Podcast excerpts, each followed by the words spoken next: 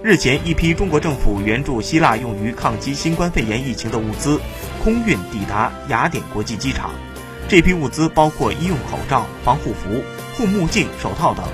目前，希腊抗疫形势较为严峻，已进入防控关键时期。此时，西方提出援助请求，中国给予全力帮助，共克时艰。除了中国政府和企业捐助外，一些在西中资企业和华侨华人也向西方捐赠了防疫物资。希腊总理米佐塔基斯在社交媒体上转发了中国援助物资运抵的现场视频，真诚感谢中国政府和企业的鼎力相助。